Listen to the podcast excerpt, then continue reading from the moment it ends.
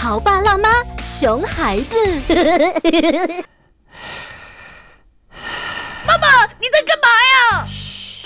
我在练瑜伽，通过调整呼吸和身体的舒展来锻炼身体。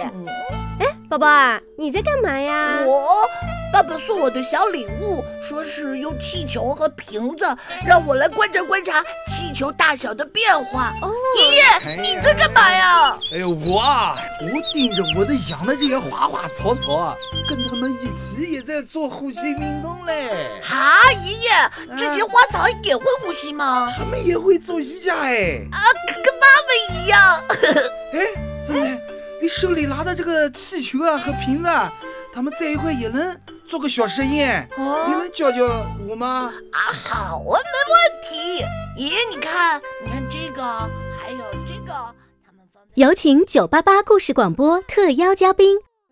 或许你还不知道，培养孩子的观察能力，其实就是提升了孩子的视觉辨别能力，这对孩子以后学习中的识字、识词。学习图形有着重要的影响，孩子粗心写错字、抄错题，可能就是视觉辨别能力不足造成的。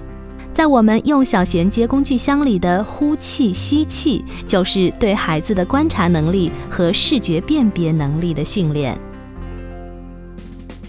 由中国科技大学终身实验室和故事广播共同打造的儿童学习习惯工具箱火热预售中。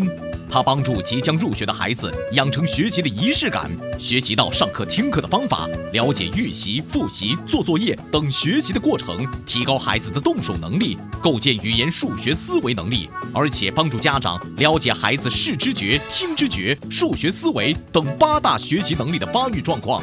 亲子互动，操作简便，高效实用。想要了解的家长，请拨打故事广播办公电话零五五幺六三五零九七五五，或者关注 C N F M 九八八，进入公众微信号直接购买。